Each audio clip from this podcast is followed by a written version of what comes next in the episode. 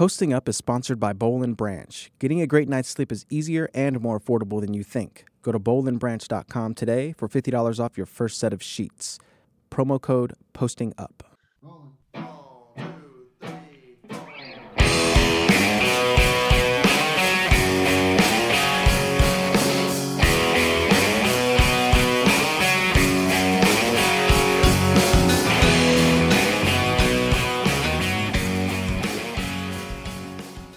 Hello and welcome to Posting Up, the Washington Post NBA podcast. I'm your host, Tim Bontemps, national NBA writer for the Washington Post.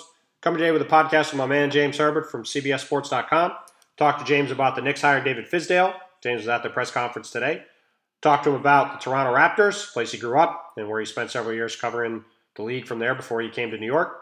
Uh, talked about their season ending uh, once again at the hands of LeBron James and the Cavaliers uh, on Monday night.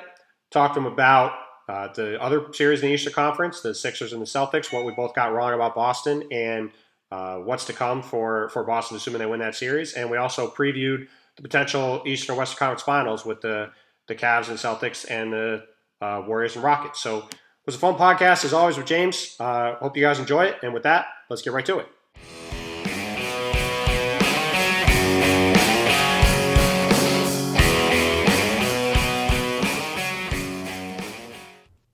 All right, James, thanks for coming on, man. I appreciate it. Uh, strange uh, 24 hours. James, for those of you who don't know, uh, used to live in Toronto, now lives in New York. And so yesterday, obviously, Raptor season ends once again at the hands of LeBron. And then today, you went to what is basically an annual rite of passage for those of us who I used to live in New York and now you live in New York, which is to go to a Knicks introductory press conference for a coach uh, is they basically have one every year of this century. so, uh, what was uh, what was the scene, James, at the uh, the Fizdale presser today?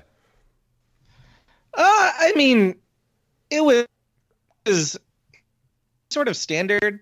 Like the the Knicks had like a few of their players there, and they had some like staff people that were there to like clap after. Um, of course, Mills and Perry and Fizdale made their introductory comments, and then you know a bunch of questions about what Fizdale wants to do, what style of play he wants to have, how he wants to deal with Porzingis, and anyone who has interviewed David Fizdale, whether it's one on one or in a group setting, knows this is precisely the kind of place where he will shine. Like he is an extremely charismatic guy. Yep. Uh, he he gives very sharp, smart answers uh, without sort of beating around the bush. Like he gets to the point. I think he came off as really likable. I just I'm not really into the whole like did he win the press conference or not? Like you knew he was going to come off well. Like sure. to me, it's just like you said, just, anybody who's ever met Fizz knew he was going to do well in that setting. Yeah, of course. So, I mean, for me personally, like I like I haven't been to an NBA related thing. I haven't been traveling like since the end of the regular season, so it's just sort of nice to see some um, some people I know again, and um, you know to to to hear what he had to say about Porzingis was interesting. I wrote a column on that today. Um, but I mean, even trying to look down that road, it's like I wrote about his relationship with Porzingis and how important that is to the franchise. Right. But we don't even know when he's going to start working with him because right. we have no idea when Porzingis is coming back. So right. I think Fizdale is going to be in for a very challenging and difficult first season, despite the sunny optimism that he projected today.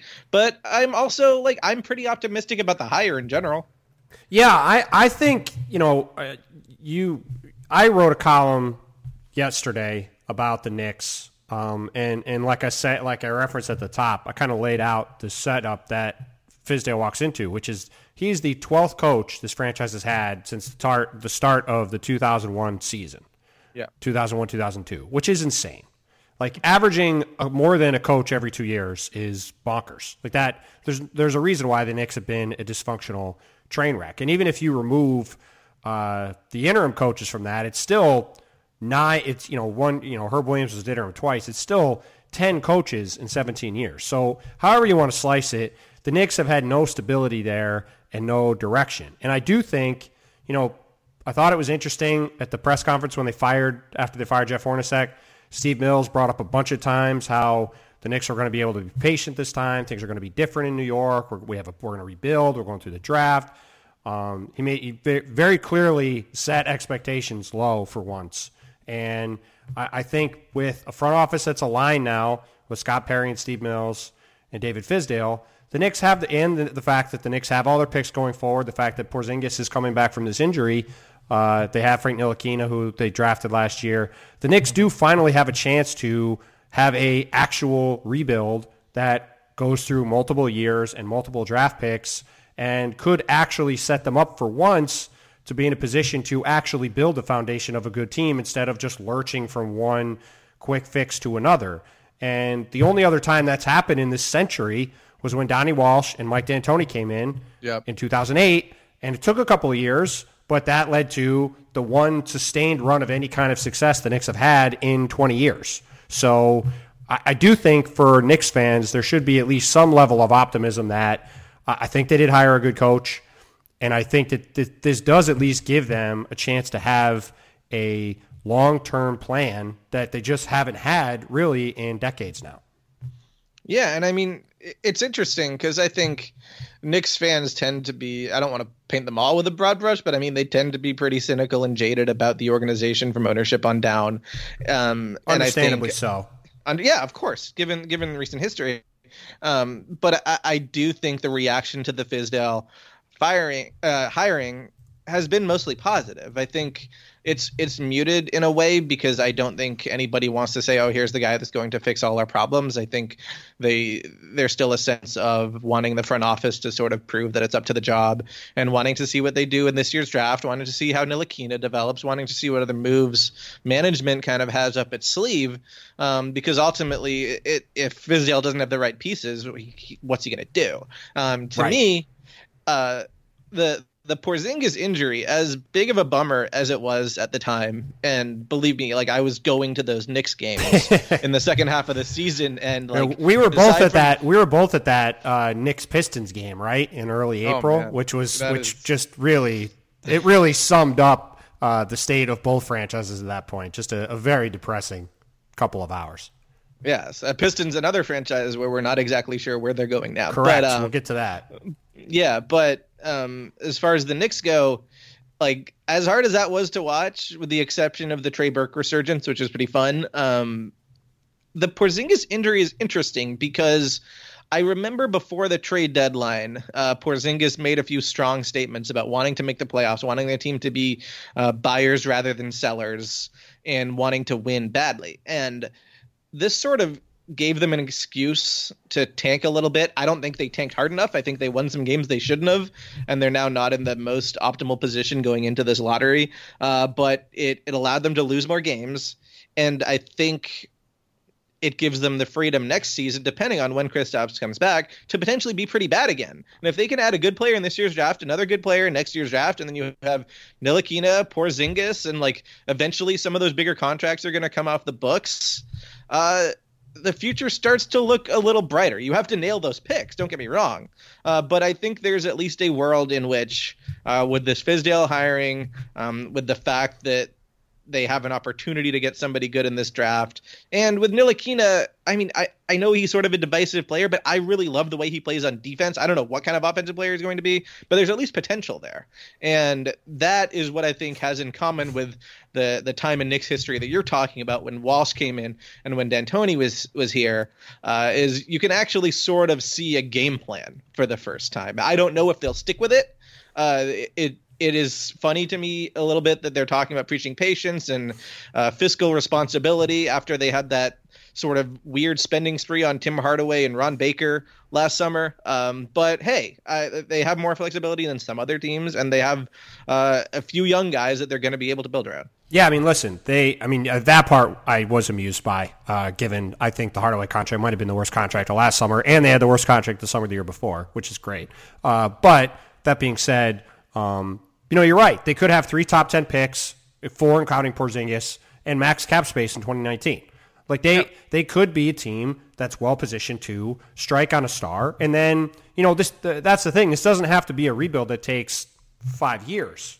Like if they if they do, and like you said, they do have to hit the picks, but they actually have their picks for once.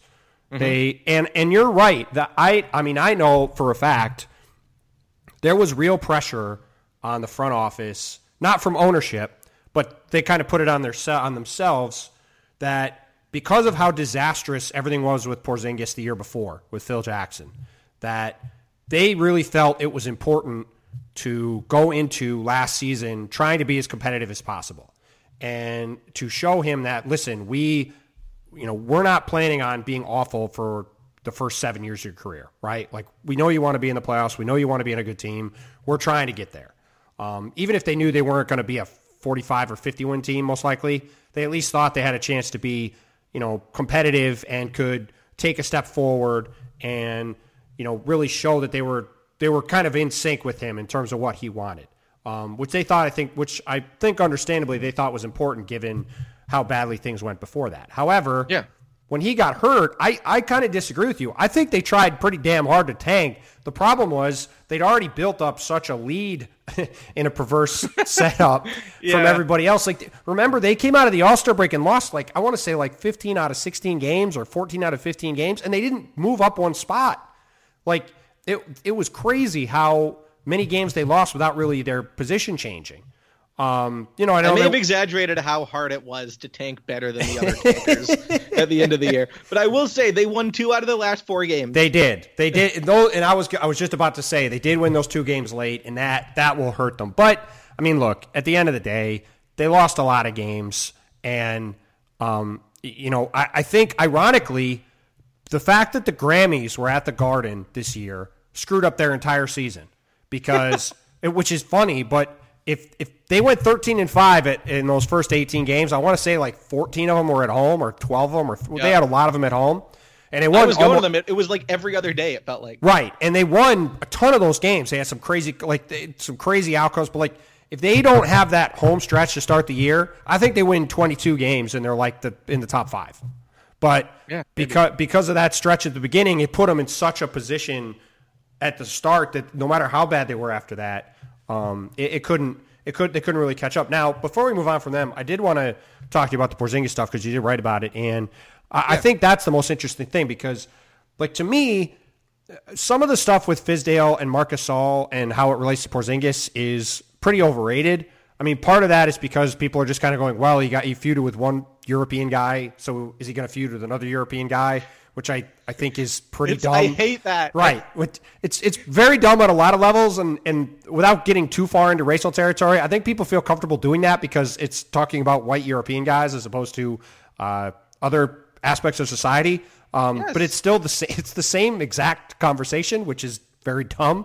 Uh, but I also think, and I think Fizdale, I think you tweeted it. Um, Fizdale, I thought brought up an interesting point today, which was yeah, maybe I went in a little too gung ho to change everything in Memphis. And it's part of what I wrote about. It's part of what I thought. I thought Stefan Bondy in a piece about Fizdale's time in Memphis made a really good point at the end of his column the other day.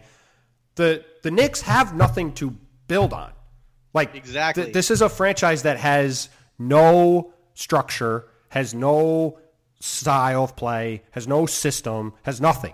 It's it's like I said, it's lurched from one thing to another for years now. Phil Jackson half-heartedly tried to do the triangle, that didn't work. Like they've they've tried all this stuff, and they what they need more than anything is for somebody to come in and say, "Listen, here's how we're going to play. Here's mm-hmm. what we're going to do. Here's how I want our team to look." And that to me is why Fizdale has the potential to be a great fit for them because he does have a really clear vision of how he wants to play. And Porzingis does all the things that he wanted Gasol to do and likes doing them. So to me, exactly. that's why, like, you know, I think that the marriage there between Fizdale and Porzingis, assuming obviously he comes back healthy, you know, whether it's late next season or the following year, um, I think it puts the Knicks in a position to really have a nice marriage there. Because, not that I know Porzingis great, but I, I know him enough at this point, I think, and I, I don't think he's a guy that's going to be opposed to being coached hard. I think more than anything at this point, he's craving some structure and discipline there for a franchise that's had none of it. So I, that to me is the most encouraging part of this whole thing. I know people have questioned like, well, is how is Fizz going to relate to him? But I actually think that that's got a, a chance to be a great relationship because I think they're both going to want the same things.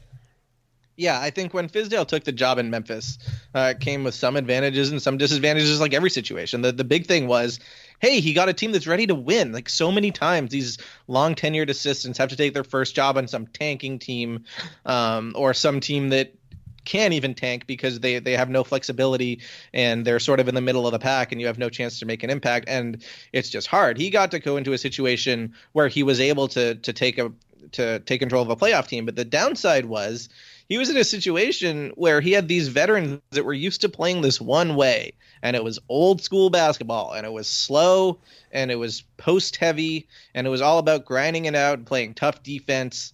And there there wasn't a ton of passing, there wasn't a ton of movement, there wasn't a ton of pace, and it was just sort of outmoded. But they, there was a bunch of strong personalities in the in the locker room. The previous coach Dave Joerger had tried numerous times to modernize that offense, and there was so much pushback that he always ended up having to make compromises and having to essentially play a very similar style. I wouldn't even say what, compromises is strong. I would say he basically just gave up. yeah, I, I you know the, the, veterans yeah. on that team won several times. Yeah. They won, and I think Fizdale knew that. And while he said today that maybe he went in guns ablazing, saying things are going to be different now, you guys have reached your ceiling, we're going to do something different, and maybe that rubbed people the wrong way. I don't know that he could have done that that much differently, right? Like if if you're trying right. to go in there and you're trying to say to a bunch of um, strong-minded veteran players we're going to do things differently. I think you you sort of can't be compromising. You have to say this is going to be uncomfortable. We're going to make you get in better shape. We're going to make you get outside of your comfort zone. We're going to change it up. And he tried his best to do that. They still were not a particularly fast team but they changed their shot profile uh, they completely changed guys' roles. You saw Mike Conley play the best basketball of his career. You saw Gasol expand his game, um, and I think he did it in a way that he tried to make everybody comfortable. Like he he put Z-Bo with the second unit, which was a sacrifice, but then he ran the whole offense through Z-Bo and he was on the court. Like I think there was a method to his madness there, and yeah, the act eventually wore thin. The relationship with Gasol eventually deteriorated, but I actually liked the job that he did. I loved the way they played against San Antonio in that playoff series. I thought before the injuries and everything going to hell at the beginning of this year, they started the year the first couple of weeks and they looked like they were really onto something. Like they were surprising people, and it just fell apart. But um, I think this Knicks situation is so different. Um, he can come in, and this is also a team that needs modernizing, but there's no track record of success. There's no uh, real veterans that you have to convince to play a different way. If anything, they're desperate for somebody to come in and say, "This is going to be our identity. This is going to be the structure. This is how we're going to play." And Porzingis is the most interesting piece to me, both because of how good he is and how he does still have some really obvious flaws that I think he needs to develop. Like, can can Fizdale turn him into a, a better passer? Can he turn into a guy that can be a roller as well as a pick and pop guy? Can he um, be a guy that functions in an offense that where the ball is really popping around the perimeter and moving? Um, I, I, and can he I, keep him playing at a high level for 82 games as he's faded yeah. every single season? Yeah, yeah, and and he he comes into this thing and he's talking referencing the Heat and how they're the best conditioned team in the league and that's part of their culture. And like Scott Perry brought that up today and they want that to happen here. And I'm interested in seeing what Chris Kristaps and his crazy trainer uh, end up doing and what he looks like when he comes back from this injury too because we all know he needs to get a little stronger. Um, but it's you don't want him to bulk up too much. You want him to um, be fast. You want him to be able to be a guy that can still give multiple efforts on defense like he has since he was a rookie. Uh, and I just think, you know, he's turning 23 in August. There's so much room for him to grow. And this is going to be the most important developmental project of Fizdale's career. He's the guy that, like, worked with LeBron and Dwyane Wade on how to post up. Can can he make Porzingis into an unstoppable post up player? He should be able to because he's seven foot three and can shoot over anyone. But right. we'll see. Right, right. No, no question at all. I mean, I, I, I think it's a really interesting fit. I, I, think you know the Knicks had the second best job to me available. Um, they got you know at worst the second best coach uh, in Fizdale, I think, on the market. Um, I think he's a great fit media wise. He's going to be really shine, I think, in the spotlight in New York, um, which I think matters. Um, you know, in a market like that, um, I think you need a guy that that's not going to you know, wilt under the pressure of dealing with the media there. That's going to be a guy that's going to be engaging, that's going to be able to, you know, make headlines and and be comfortable being in the spotlight. You know, Fizz, I think, is a guy that um, has no problem with that. You've seen everybody's seen him on TV on the jump. He's comfortable on TV. Um, yeah. He's comfortable in front of the camera. I, I think he's going to be um, a perfect fit there. But th- with that said, let's segue to the Raps. Uh, Yet, yet another sweep at the hands of LeBron. A third straight exit from the playoffs at the hands of LeBron. Um, you know, I wrote about them today. I don't, you know, I even as the game last night was going on, I had multiple people texting me asking me how long is it until Masai fires Dwane. Um, you know, you've been around that team. I know not as much in the past year, but you've been around that this group uh, as much as anybody has the last few years. And I was just curious as you kind of watch the series play out. Um, and end, you know, and, another Raptor season end last night. Well, what what is your thought on what this team should do now and where it should go? Because I don't really think, you know, despite you know the obvious that they just haven't had enough to go up against LeBron, I don't think there's an obvious answer as to, you know, here's what the next step for these guys is. Yeah, I don't think there's an obvious answer. I think they're in a really strange position um, because if we were having this conversation like a week and a half ago, you're it's just so different. And it, how much does another playoff disappointment matter? I think maybe with a team like Portland, uh, they can justify it and and say to bring it back. But when it's the same team three years in a row, and when it's so one sided again, and when it feels so familiar. Well, you know what the difference and, is with Portland? Like I, I think Portland could and maybe should make changes, but Portland also isn't that good right? Like Portland's fine. Yeah, they're in the middle. And they, like yeah, if you're they, if you're in the middle and you keep losing, like you lose eight in a row in the playoffs, like you know, you know the first six to the Warriors, like okay, like they probably should make changes in some degree, but they're also they also were one win better than New Orleans. They didn't have the best player in the series. Like sure, there was stuff going on there. The Raptors won 59 games. They spent the last year changing everything because of mm-hmm. getting swept by the Cavs last year. Uh, you know, it, it, all of it was built toward we are going to be able to contend with this team this year. And yeah, and, and that was fair, right? And and I think going into this series, I, I think they're the number one seed. They won 59 games. They're third in net rating. They had a better record than the Warriors. Like they're, I believe the only team in the league in the top five in offensive defensive efficiency too. Either exactly. it's either maybe them in Houston, but it would that's it. But the defense now seems like that was a little bit uh, misleading because I remember John Schuhmann tweeted out like in the final, I don't, it might have even been like a month left in the regular season. Like sometime at a certain point, he was like, the Raptors are this great defensive team, but against the elite offenses, they're like a bottom ten defensive team. Like they're good at stopping teams that aren't that good, and that is essentially what we saw here. They had no hope of stopping the Cavs again, yet again. Um, the offense was better. The the whole um, the culture reset, the reimagined offense. They moved the ball better. Uh, Lowry and DeRozan were inconsistent again, but it didn't matter as much because they were still able to generate good shots. But the other end, it was a disaster, and it, it was really discouraging and disappointing the way it happened because it really seemed like they had the talent this time. They had the depth this time. They had the right strategy. Um, but here we have Jonas Valanciunas last night saying that it's mental more than physical. Here we have uh, Lowry after the game putting his hat down over his I mean, eyes. That was hiding. that was stunning. I mean, listen, yeah. I know Kyle. I know Kyle a bit. We've all been around Kyle long enough to know he's certainly the surlier of those two guys in settings like yeah. that. Um, and I'm not like DeMar is a class act, and I'm not saying Kyle's not. Like DeMar was a pro, he answered every question, but like Kyle was like his kid up there. Like I, I don't know if I've ever seen that before. Or like no. even while he's sitting there, he's like pulling the hat down farther over his head. Like I, I'm not actually here. I'm hiding. Like yeah. I, I've never, I can't remember seeing that at a press conference like that before. Yeah, it was it was really strange. Like he sort of hung DeMar out to dry to the point where he had to answer all the questions. To Lowry's credit, I, I watched the press conference from Toronto today. He went and he answered all the questions and he made eye contact and he was his sort of normal self. Uh, but he didn't feel like he was in the mood to do it after that after right. that sweep again. Um, but yeah, I just think I think at this point, uh, Masai Ujiri has such equity with the fan base and the city and the ownership that he could justify anything. If he wants to fire Dwane Casey today, uh, despite the fact that he won 59 games, despite the fact he was getting all sorts of good press throughout the year, despite the fact he might have won Coach of the Year, that that might be in the bag. He might have to get that award uh, without a job. Um, after after the finals end. I, I I don't think there would be much blowback. I mean, do you see a scenario? Do you do you see a scenario at this point where he isn't let go?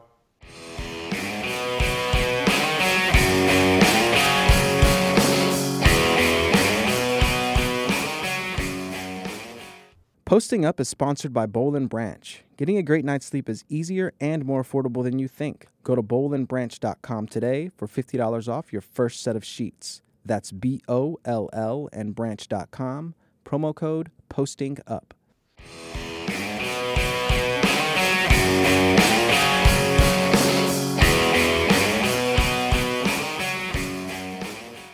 And I'm I not, and. I, and I'm not, I'm not. I, listen, I love Dwane. I think he's a really Yeah. good coach. He's an even better guy. Um, And I, I, I, I thought he did a great job this year. But it just feels like it just felt like the way that series went that that was that seems inevitable now. Maybe and maybe it's not because people, you know, Dwane has been like the cat with nine lives. I mean, he people thought he was Mm-hmm. getting fired after the Wizard series three years ago. People thought he was getting fired after getting swept by the Cavs last year. Um, th- this certainly isn't the first time we've been down this road.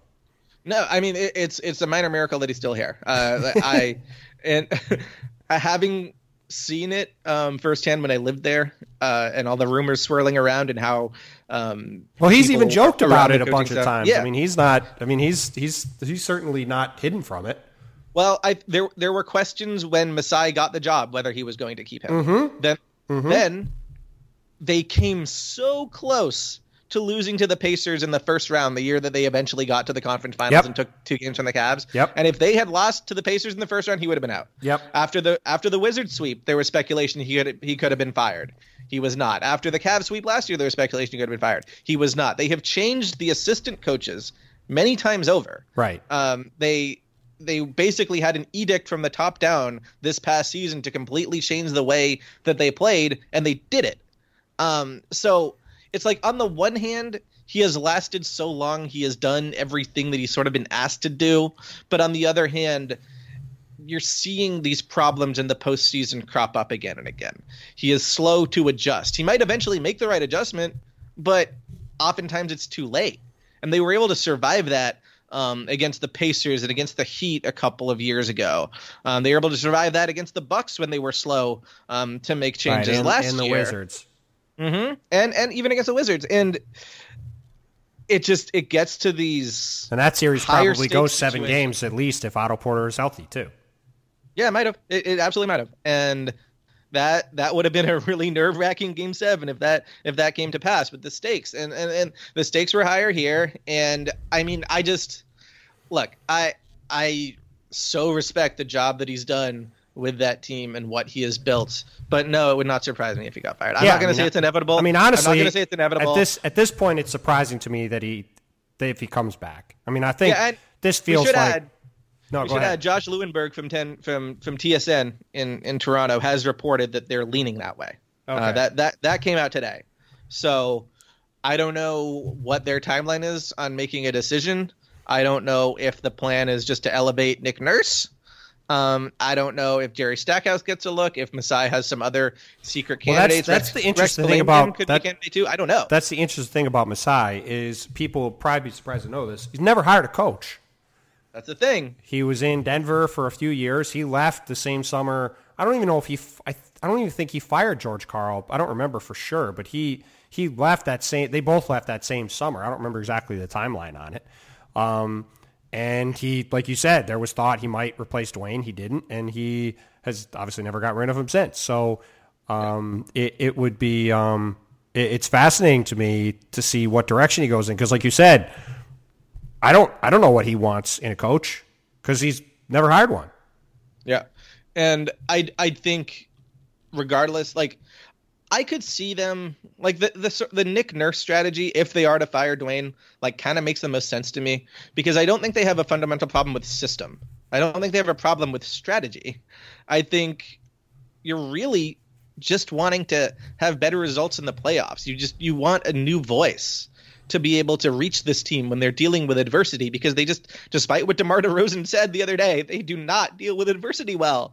And they, they get in these situations and I I I don't know why they disintegrate. I don't know why their their habits change. I, I think they did a better job of staying to their offensive identity uh, for the most part this time, but defensively it was just it, it was it was a train wreck, and you could see late in the second quarter of Game Four uh, that they just kind of didn't want to be out there. Like it, it was just sort of over. They they knew, and I, I think that was really disheartening for a, for a fan base that got their hopes higher than they'd ever been, and for good reason. So they want blood. Um, I think Masai Ujiri is an extremely competitive guy. Uh, he's beyond frustrated. Um, can he, meet with Casey and can, can, can Casey promise to make changes? Can he plead with him? Can he keep? I I don't know how that. I have no idea how that conversation goes. Uh, I don't even know if that that will be a conversation.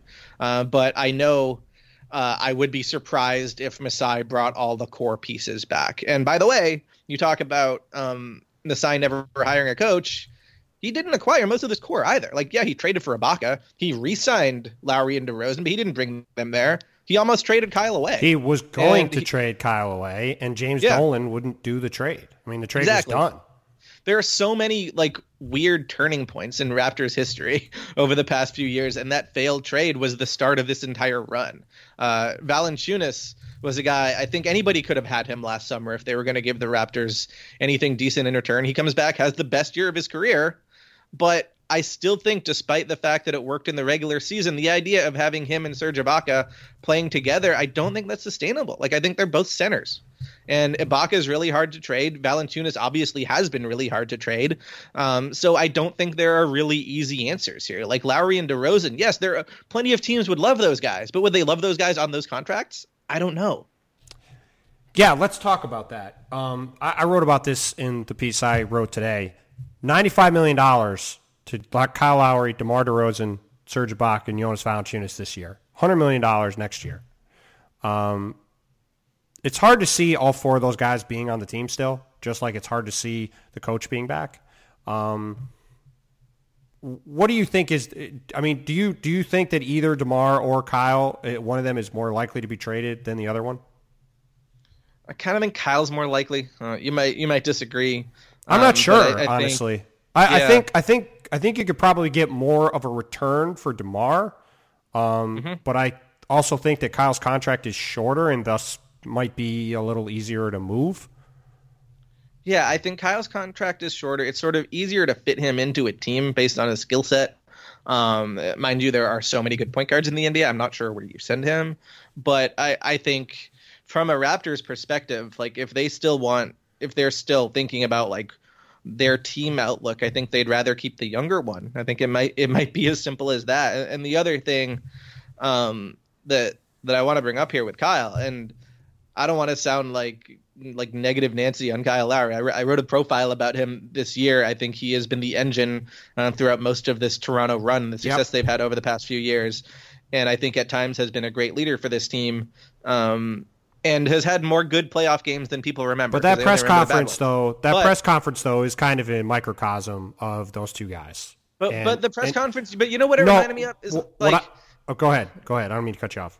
I just wanted to say, like, last summer, I don't know that he really wanted to resign with the Raptors.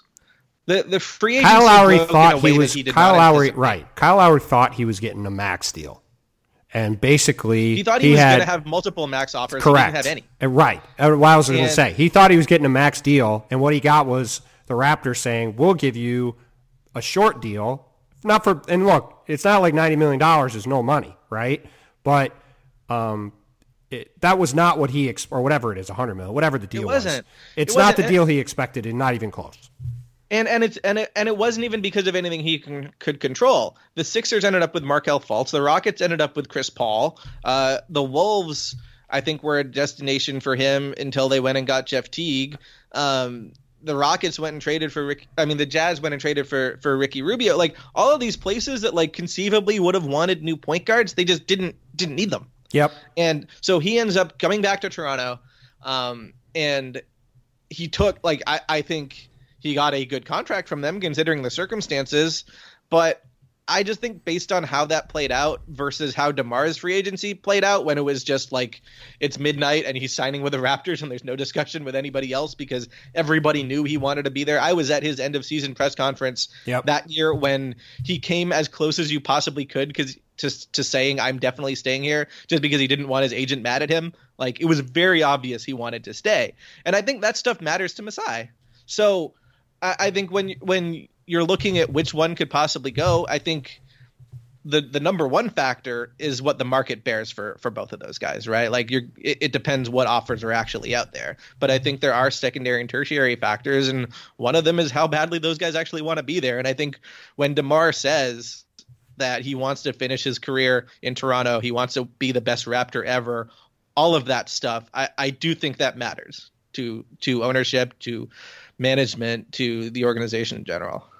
No, I, I agree with you, and I, I think uh, you know, like you said, he is younger, um, and I, and I do think, look, I do think that press conference does say a lot, and it's not a knock on Kyle because not everybody um, is built that way, right? But if you're picking one of those guys to be the face of your team, like Demar is the face of your team, like he he's willing to do that stuff that in a way Kyle isn't really, and, and like I said, that's not a negative thing, right? Like Tim Duncan didn't want to do that stuff. Now he happened to be one of the 10 best players of all time and he played in the perfect place where he Yeah. didn't have to. But like you don't have to do that stuff to be a great player. And I'm not saying it like because DeMar's great with the media, he's the guy that should keep. But like you said, if you're if you're trying to make a kind of a seismic decision there, like you said, that you have to factor in that kind of stuff. Like if Kyle Lowry's sitting up there by himself next year in a similar situation, it's probably not going to go great right? And I, I do think, to your point, I do think all that stuff matters. Um, but like, I also don't know what the like you said, I don't know what the offers are for either of those guys. I mean, it's a weird. they- They're both in different ways, kind of unique players that don't necessarily fit everywhere. And I, I, you know, if the goal is to just save some money to then re-sign Fred VanVleet, like I think you could probably do that, in particular with Kyle. Um, I mean, the other thing is like if, if Lowry leaves, they can just roll with VanVleet and Wright as their point guards. Like Right. that is a that is a path. It's a little more complicated if you trade Demar. Right. Right. Exactly. Exactly. Exactly. Um, yeah. No, I'm. I'm really uh, their their situation is really fascinating to me because there there isn't like you know people are going to say well you just got to blow it up. And like even if No. which is right well first of all it's dumb uh, because you know if you make the playoffs ten years in a row that's not a bad thing even if you're not a team that can win a title. And when you're playing against LeBron every year you're in the East you're not making the finals anyway. Um, but Also, I wonder how does this series go if OG Anunoby is twenty percent better, if Pascal Siakam is twenty percent better, if Jakob Poeltl can play good enough defense to stay on the floor, if Well, just, Delon just Wright- how does it go if they don't if they don't do the ultimate Raptors thing and blow game one? sure, I mean, that- yeah, of course, And that was the thing. Like Kevin Pelton during game two, who I'm not ripping Kevin at all. He's way smarter than me. But he he was tweeting during the game, you know, the Raptors are playing out of their minds on offense. They're doing all the stuff they did all season. Don't don't come at me with the same old Raptors thing. The problem is, game two wasn't the same old Raptors. Game one was. Like that was that's the that's the Raptors' problem. It's not it's not didn't the they still score 112 points or whatever? but I, I don't even mean I don't even mean style of play. It's not Yeah, finishing I- it off. Like that's Yeah. that's the thing that hasn't changed for all this stuff, right? And everything that's happened with the Raptors, like it's that being able to get over the finish line is the thing that hasn't changed. They're always the team that loses. They always lose that game, right? Game seven against the Nets, Kyle gets a ten footer and misses to win the Yep. game, right?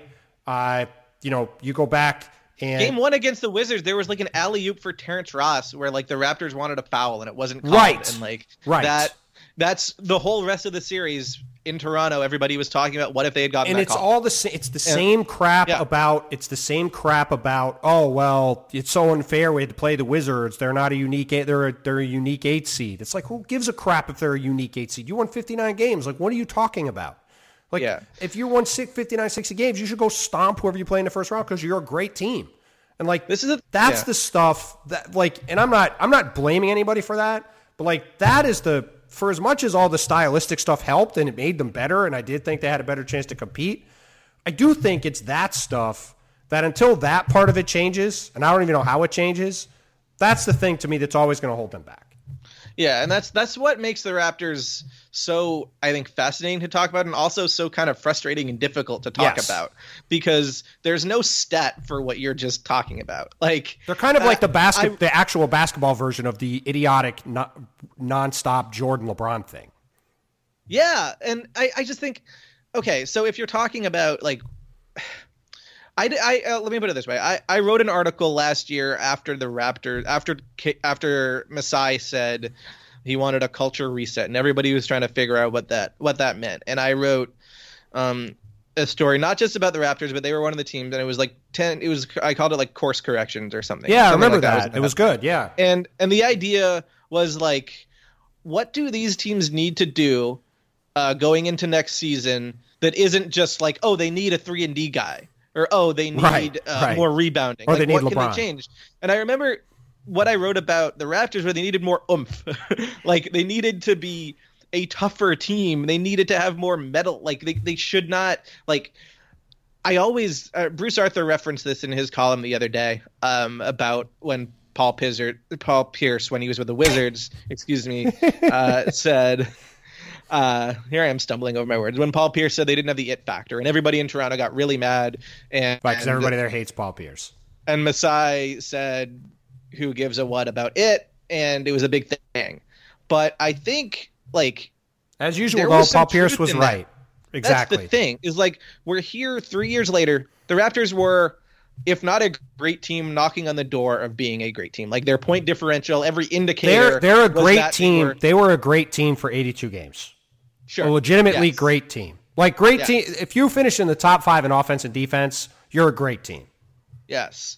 And despite all of that, um, despite them, if you want to say they overachieved, if you want to say they found some sort of basketball nirvana where they had chemistry and they had this perfect bench unit and whatever, um, I'm sitting here today watching Kyle Lowry talk from their practice facility saying that we weren't tough enough, we didn't get into them defensively, we didn't make them feel us, we let them get comfortable. All this stuff um, that rang true. You watch how the Cavs role players performed against the Pacers versus how they played against the Raptors. Right. Those Some games that- were like those games. Those games felt like games in December. Yeah, They were like, all just breezing up and down the court and shooting the ball the whole time because that's what the Cavs do all the time, and the, the Raptors went right along with it. Yeah, and some of that is basketball. Some of that is like George Hill and Kevin Love were hurt. But that's not all of it. You can't convince me that was all of it. You look at the quality of looks that J.R. Smith got in this series. You look at the quality of looks that Kyle Korver got in this series and compare that to when the Pacers were just like, no, we're not going to switch.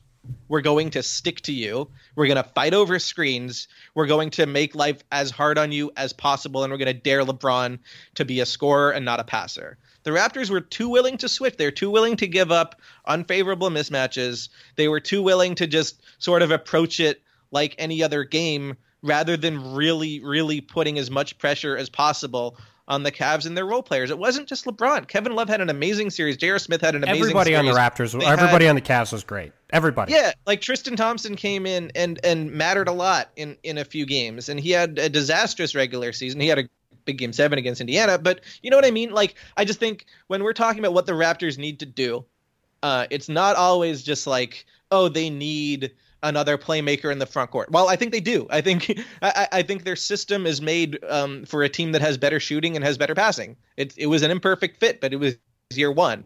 I get that but I don't think that tells the whole story. I think when you have the this like tough as nails point guard that Kyle Lowry is talking about how they didn't get into the Cavs enough, they didn't make them feel pressure. Like you're the leader of the team. Like you should be able to make that happen. They did not get that leadership. I'm not putting it on him. I'm putting it on everyone.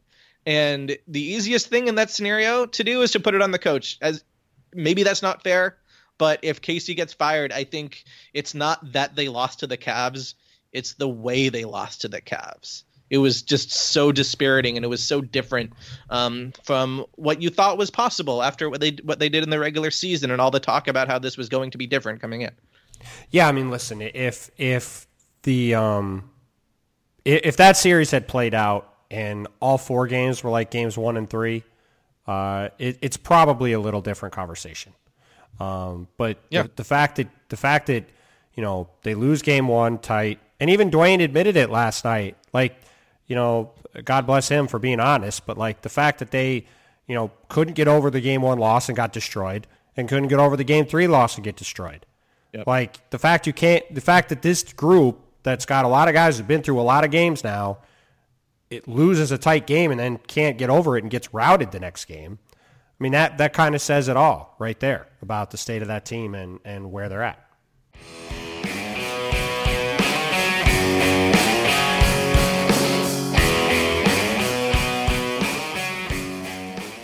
If you enjoyed this podcast and are interested in learning more about the NBA, you can get my weekly NBA newsletter, the Monday Morning Post Up, delivered right to your inbox every Monday morning at 8 a.m. To do so, please go to wapo.st slash postup newsletter to subscribe. You'll get an original column from me, links to my work from the past week, links to work from both my colleagues at the Washington Post and other writers from around the web about the league, a viewing guide for the week ahead, and some dining and pop culture recommendations. Again, to subscribe to the Monday Morning Post Up, please go to wapo.st slash postup newsletter and start your week off right with everything you need to know about the NBA.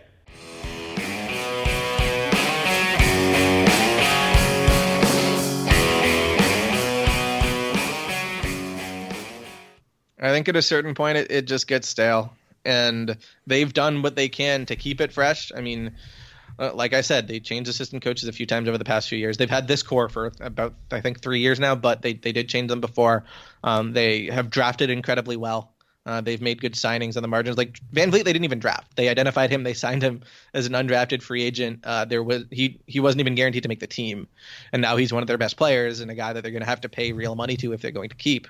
Um, I think the organization has let go of of some valuable role players that I think. I mean, coming into the year, I thought they would miss Patrick Patterson and Cory Joseph and PJ Tucker, and like maybe they missed Tucker because they could have thrown him at LeBron. But I don't know. OG Anunoby did a really good job. That wasn't why they lost. Like, right? I think they they have refreshed this thing. Um, but that core of DeMar DeRozan, Kyle Lowry, Jonas Valanciunas, Dwane Casey, if you want to put him in there, like it it is feeling stale now, and they have uh, this shared history that can be good and bad. And I, I would be sur- like, I mean, Zach Lowe said this on his podcast recently. He said, I, I don't have, he was like, I don't have any reporting to back this up, but I just feel like one of the three guys, DeMar, Kyle, and Dwane, will be gone. And you know what? Like, it could be more than one.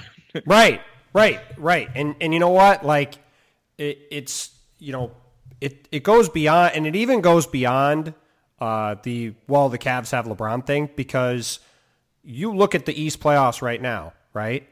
You go into next season, let's say LeBron stays with the Cavs.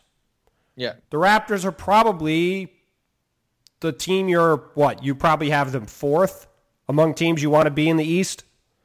Like depending on what the Sixers do in free agency. But even let's like, say the Sixers whatever. just let's say the Sixers just add a couple role players, right? Let's say they just deepen out their bench a little bit and then like go from Marco Belinelli to Wayne Ellington and add a another say they get Wayne Ellington and Danny Green, right? Something like that. Okay. Like, Are they keeping JJ in this scenario? Is he is he off to Brooklyn? Sure. Let's say they just have all three of those guys, or right, or two right. of those guys. Either way, uh, are you taking the Sixers or the Raptors? I think most people are going to bet on Embiid and Simmons taking another step. And if you yeah. get Fultz right, you'd rather be the Sixers. You'd obviously rather be the Celtics, and you'd rather have LeBron. So this isn't like last year where you could go through that season and go, you know what? If we make some changes and come back, we still arguably are the best team that isn't LeBron right? Mm-hmm. And if LeBron goes to the Lakers or West somewhere, then we could be in position to be the best team in the East. I, I mean, I don't really see that being the case now. You know, I and I, I do, I do wonder if that. see what LeBron does, though. You know, like, right? I just mean to me, it changes the calculus a little bit from a year ago because a year ago you could say if we just make some changes, we could contend, contend with LeBron, and then it's either us or LeBron. Where yeah. now yeah. it is you got the Celtics and the Sixers and LeBron if he stays. And yeah, even the if degree LeBron, of difficulty of getting that number one seed again, even if they run it all back, like that, that just gets it yes. gets way harder. And even if LeBron leaves, it's not like you look at them and go, "Well, this is the team that's going to take over." Right yeah. now, it's like they are in the mix, but there's certainly not a team where you're going to look at and go, "Yeah, they're clearly number one with a bullet." You know, they're they're in the mix now. So I think that even changes maybe the calculus of what you do because it's it's harder then to say, hey, we should just kind of roll along in the same vein, right? Like you almost yeah. got to think like, hey, we probably do need to make a bigger swing now because we've got to try to keep up. And they don't have the benefit like those other teams do of having high picks coming in that they can kind of add to the mix. I mean, they have internal development that will help them because, like you said, guys like Anunoby's going to get better. He was really impressive. Siakam mm-hmm. has a lot of shown a lot of flashes. He's going to get better. Poeltl is probably going to get better. Um, it it's just there's a lot of, uh, but there's not the like yeah this guy is going to take a huge leap like that that that those other teams have. So I, yeah, they're they're in a They really don't have Kyrie spot. Irving and Gordon Hayward coming back. right, that's for sure. right. They don't have Kyrie Irving, Yeah. Gordon Hayward coming back, and the potential to have, you know, if they get lucky in the lottery next week, a top five pick, and Sure. uh, and top five picks in the future. I mean, yeah, like they, you know, they, it's it, it, it's a tough, it's a tough, uh, it's a tough road to hoe. Let's let's bounce around real quick. Uh, speaking Can I of can I Sixers, say one more thing on the abs- Raptors? Can I say one Absolutely, you can say as many things as you want on the Raptors. I just figured you were done. No, I mean, I just want to say like why this this particular ending is such a bummer. It's not just to me just that the expectations were higher this time. It's like in general the way I view the NBA is not strictly a like championship or bust mindset. Like I don't think every team has to have that mentality. Which is the same where- way to look at it because not everyone realistically can.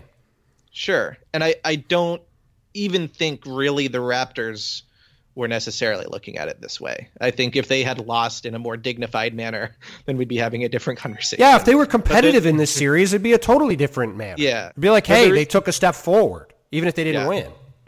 Yeah, and the the reason why I'm so bummed about this, even though like I don't like I'm not a Raptors fan, like I did grow up one when I was a kid, but like it's it's more just like I bought in.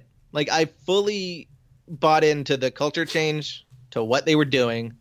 Um I had more fun watching this team than any other Raptors team probably in franchise history. I wrote more features on that this team, like going and writing about their role players, um, than some years when I lived there and had access to them all the time.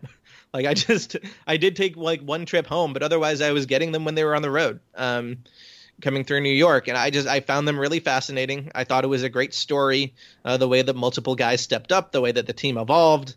I think they had um, great chemistry um, on and off the court until the playoffs started.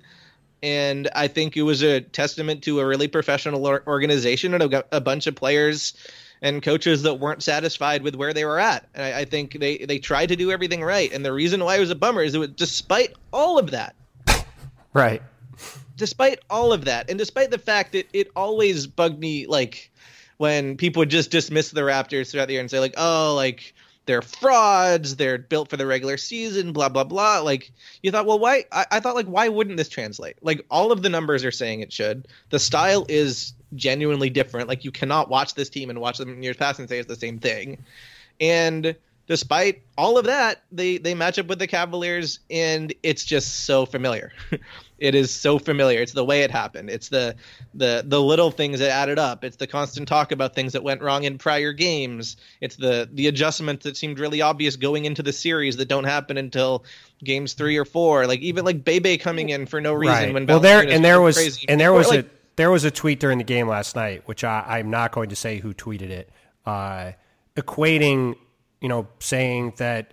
Oh, I'm sure Raptors fans are wondering why DeMar DeRozan just got ejected when Kevin Love's uh, elbow to the face in Game One didn't get a review, and then it was like hashtag, uh, you know, whatever it was, like hashtag the uh, North or, or it wasn't even it wasn't even we the North. It was it was a media person. It was like uh, it was like hashtag uh, you know I can't think of the right word. Um, you know like whatever. The the point was the Raptors had gotten shafted. And at the time, the Raptors were losing by four trillion points and had been out of the game since halftime.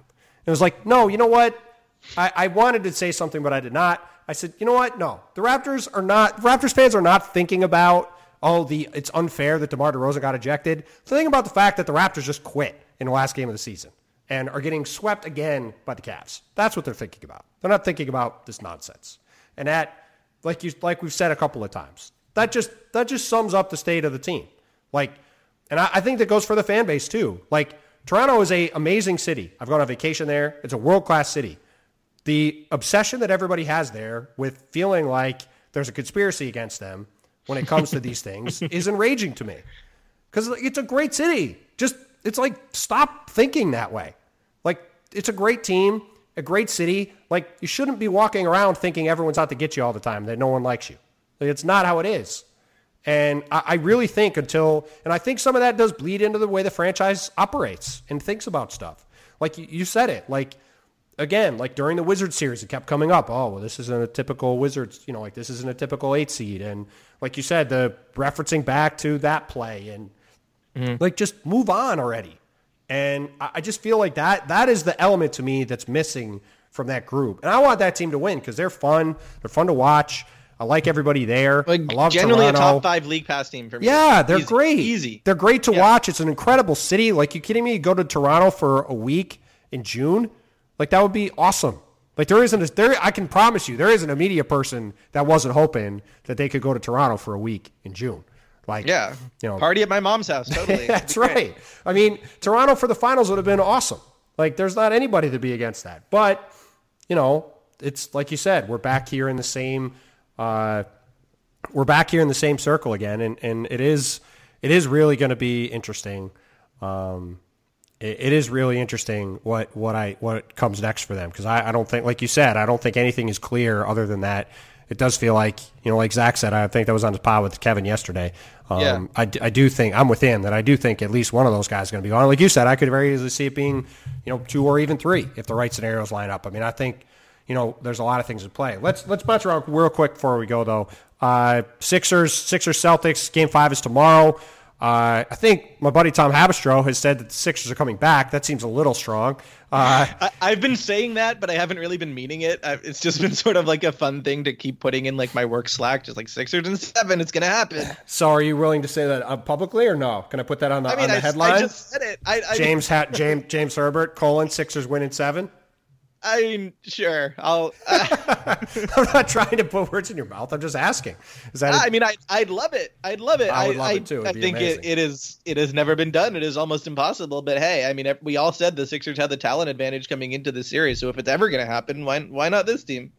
I saw somebody, I think it might have been Bomani Jones, uh, mention this the other day. Um, it's probably time we stop saying this, that Brad Stevens has no talent, right? Uh, like, I mean, defensive talent. Well, they're also they're also starting four top six picks and a and a sixteenth pick, right? Yeah.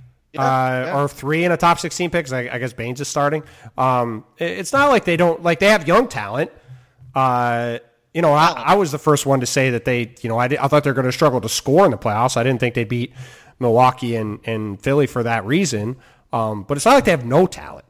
Um, Yeah, and- I- and you, you watch what Jayson Tatum did in uh, what was it game game three, which was the one where he just went totally bonkers. Um, Game I don't know. three, He's been I awesome throughout yeah. the playoffs, but Yeah. like you watch him do that. You, don't tell me that they don't have like individual scoring talent. Like he is unproven, but he is proving himself right now. right. And Jaylen Brown has had some huge games in the playoffs. And Terry Rozier, every time you think, oh, he can't do this anymore, he goes and does it again. Maybe that's because the the world's greatest player, T.J. McConnell, wasn't playing 39 minutes, sticking to him. But but you know what you know what I mean. Yes. No, listen, I, I, do you, do you think that series ends tomorrow? Uh, I'll say no. I feel nervous saying it. Um, I I want to see if they can get more uh, more juice out of this starting TJ McConnell thing because he really did. Like uh, people people like to joke and just like say whatever about him and, and even when they're being complimentary it's always like oh he's an energy guy like even brett brown falls into this when he talks about him because it's true like he does provide energy he is a really good teammate he does do all these like stereotypical little white guy things but like he's like just if you look at how the team changes when you have one guy that can actually get in the paint the way he did when you have one guy that can actually match up against rozier because nobody else can um, I think he did add a different dimension to the team. I think the fact that he played so many minutes, it's not necessarily that he like went off and had 19 points. Like that was nice. They needed it. But I, I think his presence did change it, and I think they found something that worked. You know what Um, now- changed? Joel Embiid stopped shooting the ball every time. Well, there's that. Like the fir- and I, I give him credit for that. I think having TJ on the court helped. I mean, look, the last few game, first three games of the series, Joel was dominating the ball. Right, game four, Darius Saric leads the team with 17 shots. Saric was awesome. Saric was awesome. Awesome. awesome. Joel Embiid has 15. Ben Simmons has 15. Redick has 11. Uh, McConnell has 12. Belinelli has 10. Ilyasova has 7. Covington has 7. Like, Yep. if the Sixers are playing like that, they got a much better chance than if they're just throwing the ball to Embiid over and over again against Horford and not having those other guys have ways to get going. Um, because they don't have anybody that can put the ball on the floor and make a play for themselves, uh, which is their biggest weakness, which has really shown up in the series because Brad Stevens is really focused on, you know, let Embiid get his. We're not going to let these other guys go. And I thought last night you finally saw those other guys get going. And I think part of that was because they had McConnell who could bring the ball up and get Simmons on some fast breaks uh, yep. for some easy buckets. And you had, you know, just more ball movement in general to get Sarge, who was, like you said, it was great, and some of those other guys open shots. Yeah, so they, they need to keep doing that, but I think you know Boston's defense is so good they're not gonna let Philly get get out in transition too often. They're going to do what they've been doing. They're going to wall off the paint. They're going to dare them to just go to Embiid one on one and say, "We know how good Embiid is, but a post up is not that efficient, and we believe we have guys that can guard him." And yep. Uh, the Sixers have to stay disciplined within that. It, it's it's weird because of the style they play. Like it's not like they they don't really run pick and rolls. Like they're not a traditional attack. Like they they sort of play like the old Spurs used to do. Um, obviously, Brett Brown's from there, but like when they're at their best, they're really moving the ball. There's a ton of sort of off-ball screening action. There, there's they they really rely on Redick and Belinelli um, providing that shooting to space the floor and make everything work. Um, but they're not a team that's going to just like zero in on somebody and like exploit a matchup. And also the way Boston is constructed, like who are you exploiting? Like they don't really have weak right. links defensively. Like that's one thing. Like if Kyrie was playing, you could go at him. You you can't go at Terry Rozier really. Um, so uh, I I think it has been a, a, just it still sort of blows my mind. Like it's been a way tougher matchup than I expected. I picked Sixers and six at the beginning of this thing, um, which obviously is not. I happening. picked Sixers and five. Um, I just thought they were yeah. gonna. I thought they were gonna score better. And listen, I mean, I think you know we all. I think we all got caught up in the fact that this is a young team with you know, their four probably best players, Covington, Saric, Embiid, and Simmons, who hadn't played a single playoff game between them. And you're seeing guys who are, you know, really for the first time going through the playoffs. And it's hard. It's hard to win in the playoffs. And, you know, it's not for as good as those guys are, it's not as easy as as people want to make it seem that you could just fly through and make the finals. There's a reason nobody does that. Right? Right. And right. I think we all, including me, got caught up in that a little bit. And the Celtics, that's the other thing. The Celtics, young guys, like uh, yes, Tatum is there for the first time, but like people going, oh well, they have Jaylen Brown. Well, Jaylen Brown played in the conference finals last year against LeBron. Like, yeah. that's not. And it's so much better now than he was. Right. Like, he actually like, learned He's it. been yeah. through it before. Like, Terry Rozier has been through it before. Now, I will be the first Marcus to say. Smart has been Marcus Smart has been through a million yeah. playoff games now. Like, I am the first to say I underestimated what those guys could do in these playoffs. Um, but, like, they're not like it's different when you're a young guy who's been in the playoffs as opposed to a young guy who hasn't been in the playoffs. Like it's not the same thing. Like you could say Jaylen Brown's a young guy. Like Kyrie Irv or uh, Kawhi Leonard won Finals MVP at like what 22, right? Yeah. But he'd been in the yeah. playoffs for three years. Yeah. Like you know when the when the uh, you know, the the Warriors when they got when they made the run in deep to the finals and won the title the first time, they'd been in the playoffs the last two years before. They'd played in three playoff series. Like it's much. It you don't just jump in and go to the finals.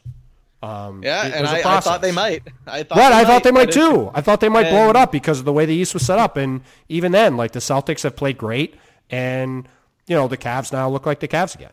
So yeah, but also if you had told me going into the series that like at least through three games that Al Horford was going to not like sort of outplay Joel Embiid, but like decisively, thoroughly outplay him, then I would have been, been, like, and that's hmm, the other thing I screwed up. Okay. Like he's been he's been incredible. Like he he's yeah. been the best player in the series, and I think you know really, um, you know really sums up, uh, you know really sums up the difference in the series is that you know Brad Stevens said I'm going to let Joel Embiid go at Al Horford and Aron Baynes over and over and over again. And mm-hmm. those guys have made him very inefficient. And Philly finally changed that in game four, but you know, that's the biggest reason why that series was 3-0 after three games. Yeah, and I just thought I didn't really think there was an answer for Embiid one on one. I thought he Me neither. He I mean, I know he turns the ball over a lot, that's one thing. Um, but But he's so big, he you still thought he'd score. Over, yeah, like when when he doesn't turn it over, like to me, it's like he usually scores or draws a foul, and that that has not been what's happened here. Yeah, absolutely. Um, final thing. Oh, I guess two final things. Uh, let's assume the Celtics close that series out. Do you like the Cavs and the, to go to the finals? Yeah, I do.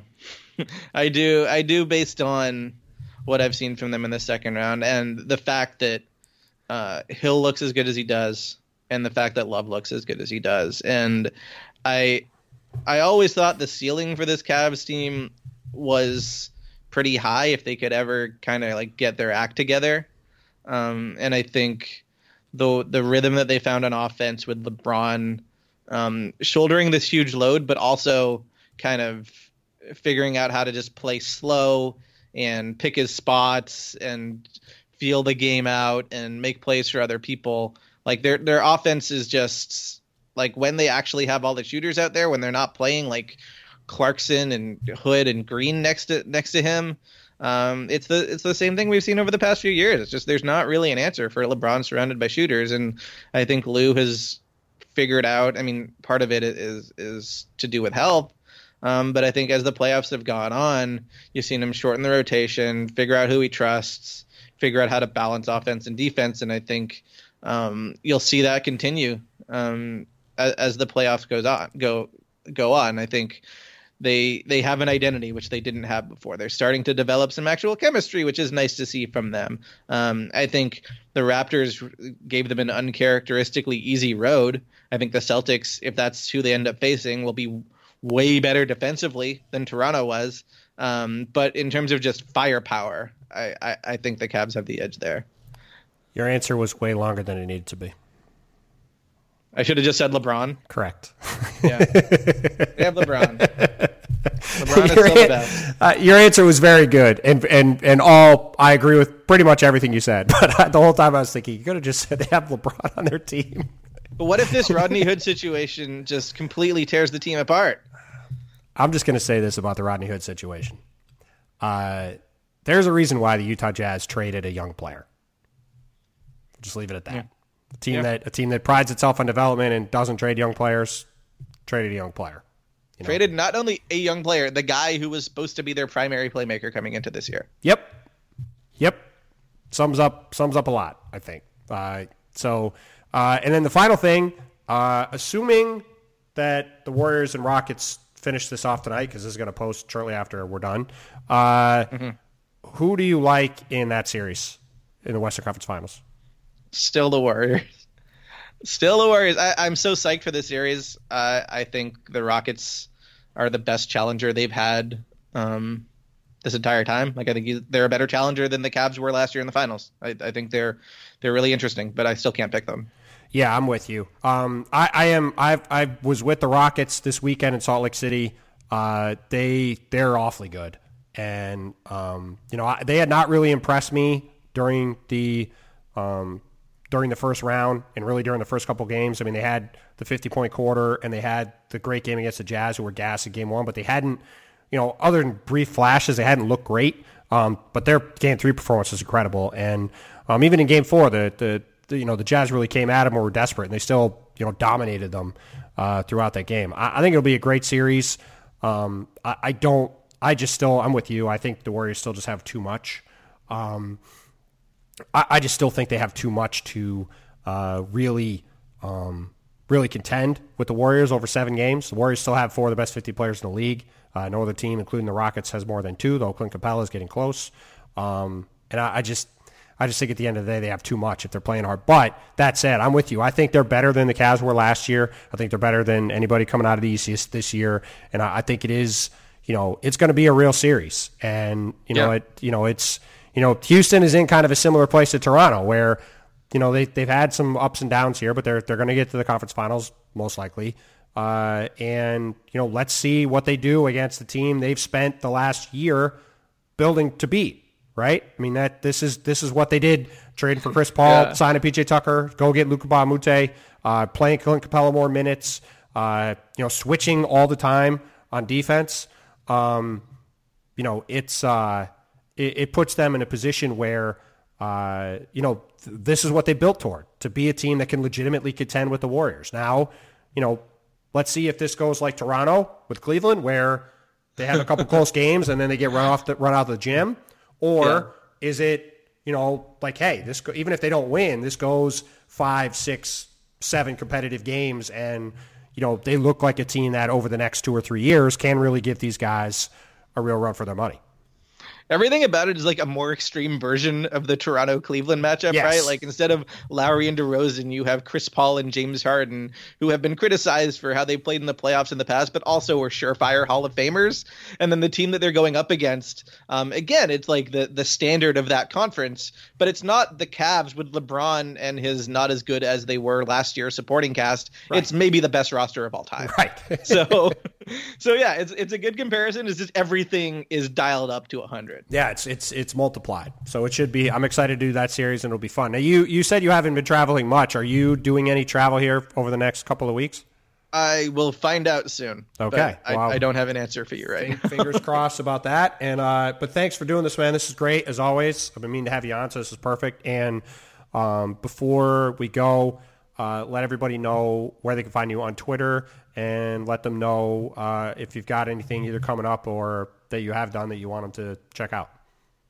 Um, yeah, I mean, all- my columns on the playoffs are going up at uh, CBSSports.com in the NBA section. I'm at Outside the NBA on Twitter, and I don't know if I should plug anything specific. The, the last like big feature I wrote was about the rights to Ricky Yes, Sanchez. I was gonna I was gonna be mad at you if you 76ers didn't plug that. Go Yeah, go so- read go read James' feature on the Rights to Ricky Sanchez podcast and on the the kind of you know the the the furor around the process. Uh, it was it was great. Um, it was it was a really it was a really fun read, and James is a great feature writer. So be sure to go. Uh, be sure to go check that out. I was going to get mad at you if you didn't if you didn't pop that up, so I'm glad that you did. Uh, but this is awesome, man. Thank you for doing. it. I appreciate it, and uh, I'll hopefully see you down the road. Yeah, absolutely. Thanks so much, Tim.